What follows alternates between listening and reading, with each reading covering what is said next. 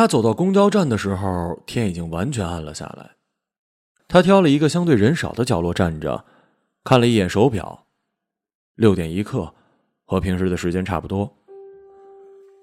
他感到有些疲惫。单位离车站并不远，走过来也就五六分钟的样子。他是在下午上班的时候被一位大妈耗干了体力。大妈在他的窗口前坐了整整一个小时，最后就只取走了五百块，却执意要给他介绍男朋友。这是一家小银行，平时客户呢不算多，但他经常会遇见一些难缠的大爷大妈，他们往这一坐，动辄就是一两个小时，目的性极其不明确，两款不同的理财产品都要比较上半天，最后才决定存定期。更有甚者，会拿出一堆的卡跟存折，让他把每一个上面的存款都报一遍，然后就心满意足的离开了。今天就是这样啊！这大妈是一老客户了，按原本的流程，在讲述完自己的儿孙绕膝、享天伦之乐的幸福生活，就该结束了。可是大妈今天又多问了一句：“小姑娘，你成家了吗？”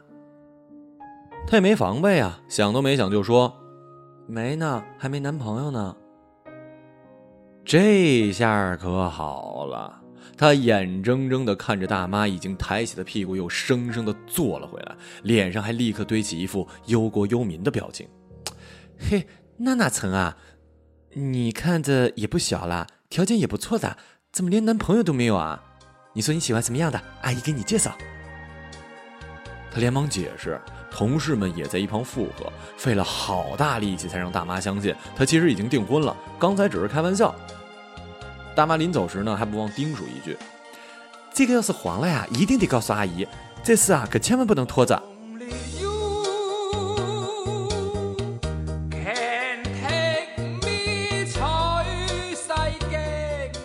他微笑点点头，心里却想：这又不是癌症，怎么就不能拖着呀？一位男同事很同情他的遭遇，过来安慰：“哎，这你可得慢慢习惯。”你当大爷大妈来咱们银行是办业务吗？根本就不是，他们是来玩的。玩儿你懂吗？就跟你逛商场一样，这是他们的娱乐项目。他一边笑一边想，自己老了可千万别成这样。他要去画画，周游世界，再不济呢也得去广场上跳舞，和别人家的老头子眉来眼去，总不能成天拿个存折往银行里跑吧。这是他毕业之后的第二份工作了，他觉得还不错。现在他能用更加平和的心态去看待他了。毕竟不是所有人都足够幸运，都靠着自己喜欢的事情而大赚一笔。他想啊，工作就是工作嘛，干嘛非要上升到事业的高度呢？我在这儿可没什么理想，我就是想赚点钱啊。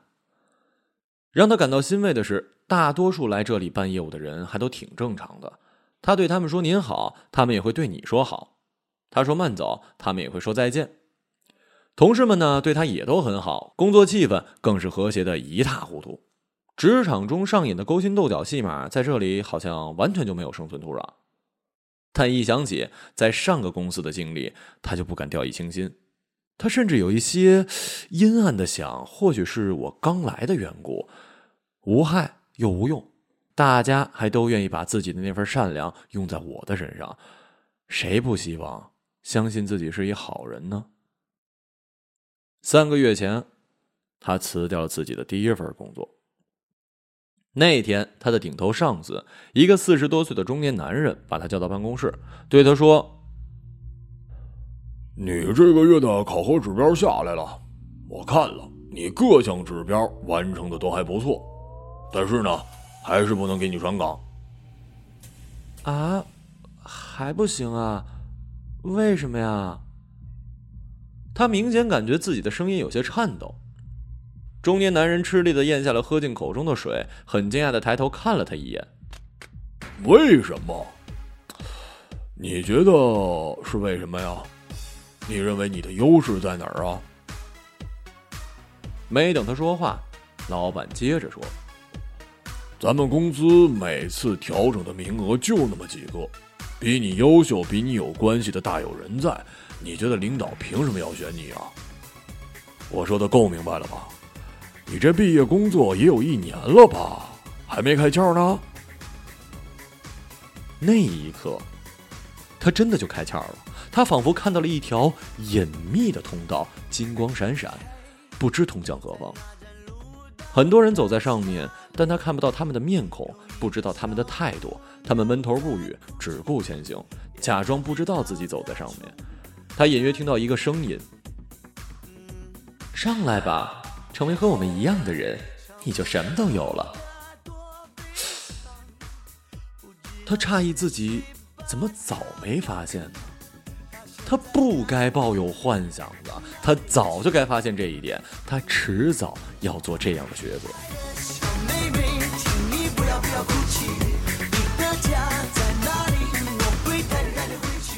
他不愿意成为那样的人，也许是意识到了刚才说的话过于严厉，中年男人这时突然换了一副面孔，语重心长的说：“其实啊，你工作能力不差。”人长得也漂亮，这大家有目共睹，是吧？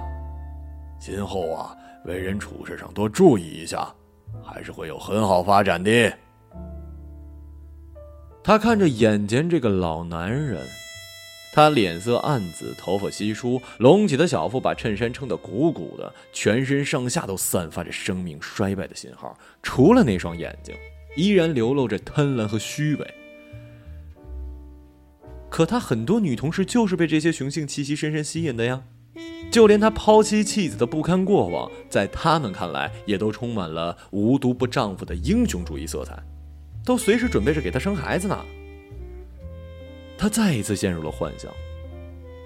他看到他坐在办公椅上，慢慢的萎缩变小，像本杰明巴顿那样返老还童，最后变成了一个惹人怜爱的小男孩。自己曾经是多么喜欢小孩！可是这一刻，他竟然感到了一丝毛骨悚然。中年男人被他盯得发了毛。你你看我干什么？有什么话就说，没什么就回去干活。我不干活了，我辞职。哼！我刚才说这么多都是对牛弹琴呐。行，辞职可以。你现在就可以走，但是我丑话说在前头，你这个样子到哪儿都一样。小姑娘啊，别太把自己当回事儿，这社会就这样。如果你无力改变，就得去适应它。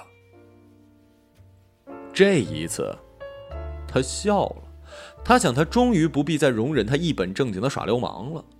他调整了一下表情，尽可能的让自己看着优雅一些，说道。你刚才的那句话呢，听起来很有道理。你在说的时候，肯定也感觉特过瘾，但它内在的逻辑却是狗屁不通。因为更正确的说法是，这个社会就是这样，即使你无力改变它，也不要被它改变。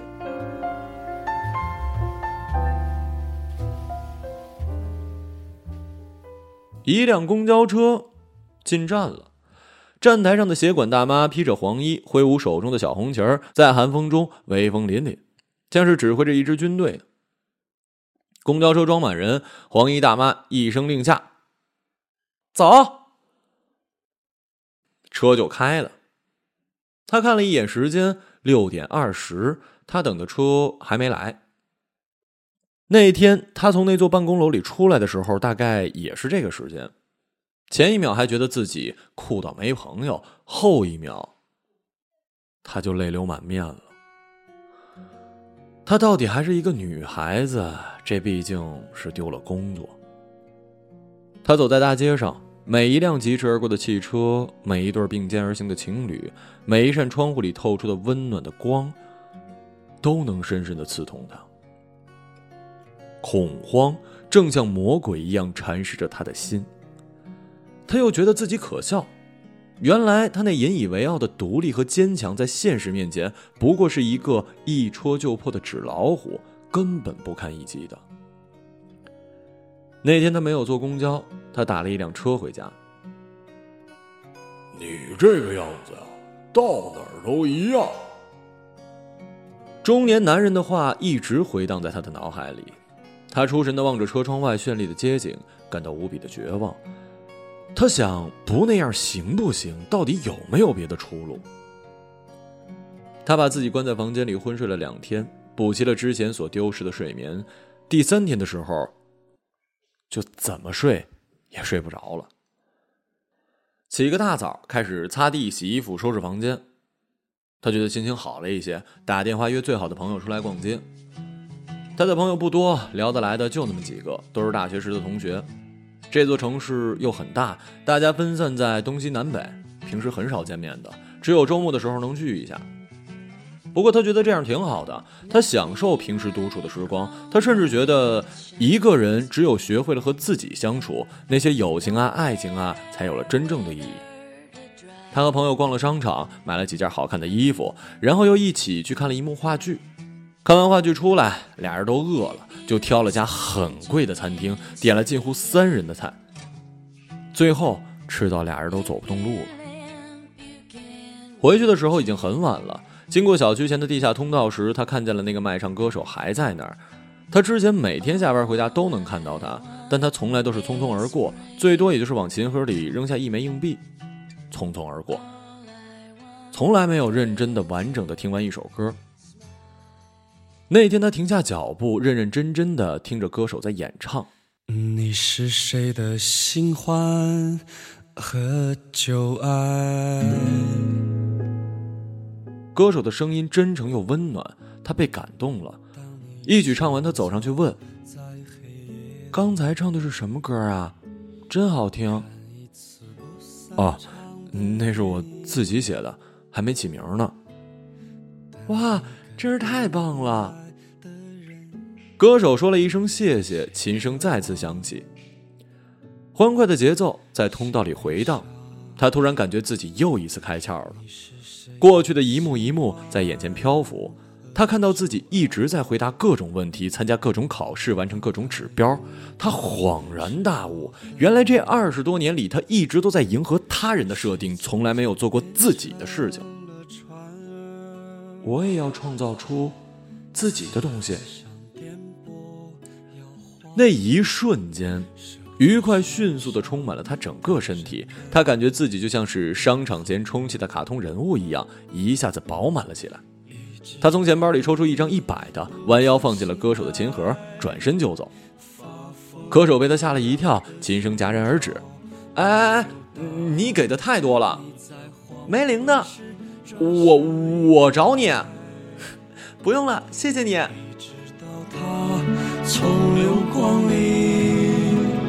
匆匆赶来，他乐得笑出了声，连蹦带跳的跑出了地下通道。回家之后，他立刻翻出大学时代的画笔、画板、水彩颜料。他曾经设想的很好，打算工作之后经济独立了，就去找一个好老师好好学一学。但是这些东西一直放在包里，毕业之后竟再也没有动过。现在他知道了，这。就是他的出路。这是他的第二份工作了。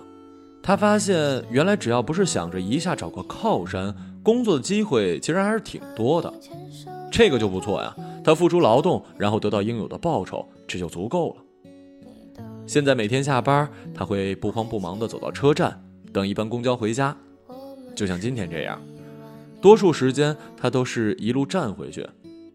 他会听着音乐，毫无顾忌的眼神放空，想自己的事儿。有时候捡着一座位，他就能看一集轻松的综艺节目，或者舒舒服服的眯上一觉。他坚持每周完成一幅画，每段时间呢还挑出最满意的一张投给杂志社。虽然到现在都杳无音讯，不过他还是觉得很开心。特别是在每画完一幅画的时候，他想，除了赚钱，我总得做点事情吧。天已经黑透了，车站上的人并没有减少，而他等的车还没有来。他有点饿了，肚子已经开始咕咕的叫了。他决定再等五分钟，车要是还不来呢，他就先去刚刚路过的那家店里买个小蛋糕吃。他突然想到了他的那个男朋友，那个对食物挑剔到无以复加的男生，连垃圾食品都要严格的区分开来，只吃麦当劳，不吃肯德基。这两个有区别吗？当然有了，有的东西啊，就是选择了一个，不能选择另一个呀。他一边奇怪自己怎么在这个时候突然想起了他，一边却任由回忆的洪流倾泻而下。他们俩的第一次约会。他带她去了郊区看枫叶，很多枫叶在红透之前就已经凋落了，远看近看都毫无美感可言。但慕名而来的人比枫叶还要多，大家都很开心，拿着手机不停的拍来拍去，他却无法专心的欣赏，一路上都在惴惴不安的想：他这时候要是突然牵住我的手怎么办？他不会直接亲我吧？然而这一切都没有发生。他有点失落了。回程的路上，公交车一路的颠簸，一个中年男人下车时蛮横的从他的身边挤过，踩到了他的脚。他下意识的叫了一声，中年男人木然的回头看了他一眼，没有做任何的表示。男生一把抓住那个男人的后衣领，恶狠狠地说：“哎，踩到人不会说对不起啊？”中年男人什么都没说，挣脱他，匆匆下了车。他的情绪受到了严重的影响，下车后往学校走的路上一直沉默不语。他安慰他：“别再想了，我没事儿，以后没必要跟这种人计较。”你怕我打不过他呀？打得过，再也不跟他打。他尽可能的维护着他作为男人的尊严，虽然他确实有过这样的担心，因为那家伙比他大一圈呢。他听完突然笑了。以后遇到这种情况啊，要真打起来，你就假装不认识我，自己溜走。为什么呀？因为只有你才是我的软肋啊！他怔在了原地，感觉自己的心脏都要被那月光融化了，而他却酷酷的继续往前走，就像什么都没发生。几秒钟之后。他向后伸出了一只手，走啦。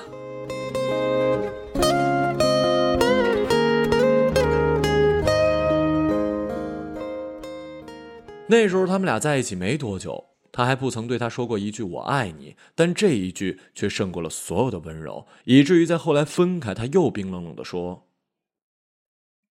我是要去对抗整个世界的，但是你太累了。”他都觉得这是一个意思。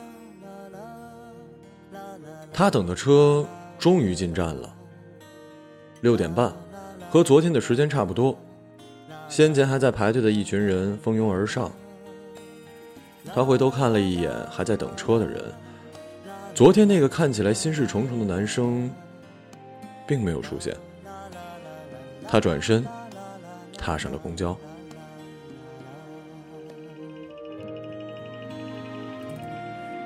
否那春天吹的风，夏天飘的雨，看见过年少的你？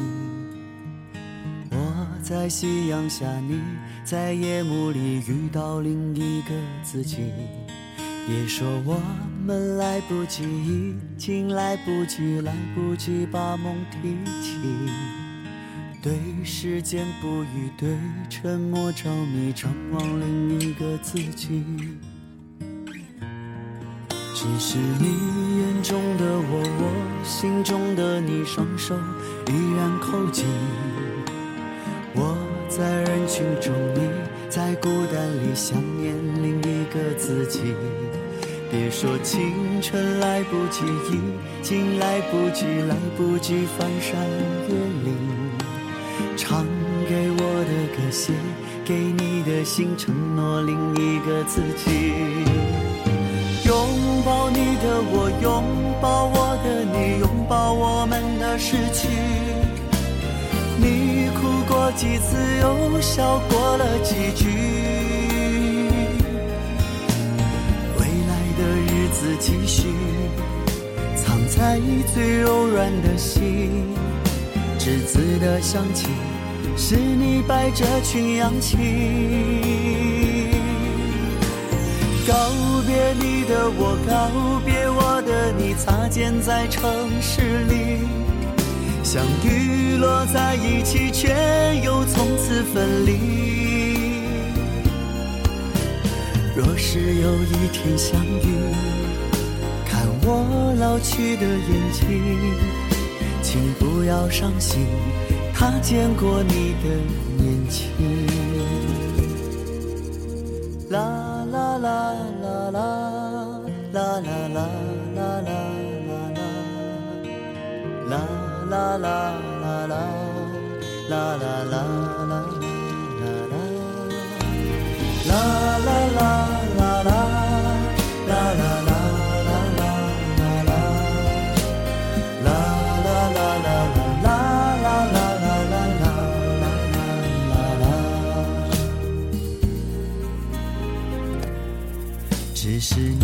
眼中的我，我心中的你，双手依然扣紧。我在人群中，你在孤单里想念另一个自己。别说青春来不及，已经来不及，来不及翻山越岭。唱给我的歌，写给你的信，承诺另一个自己。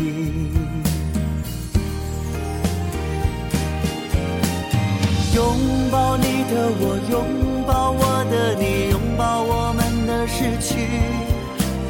你哭过几次，又笑过了几句。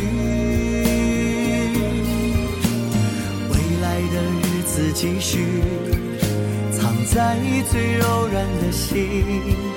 栀子的香气，是你摆着群羊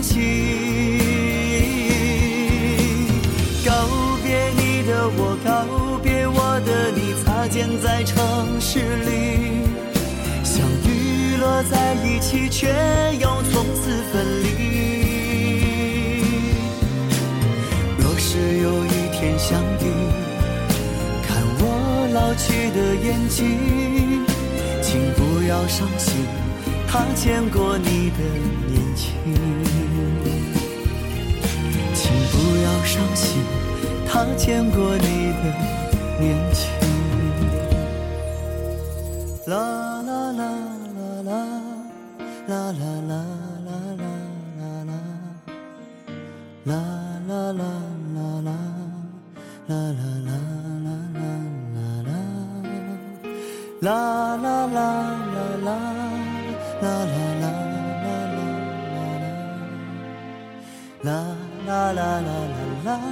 啦啦啦啦啦啦啦。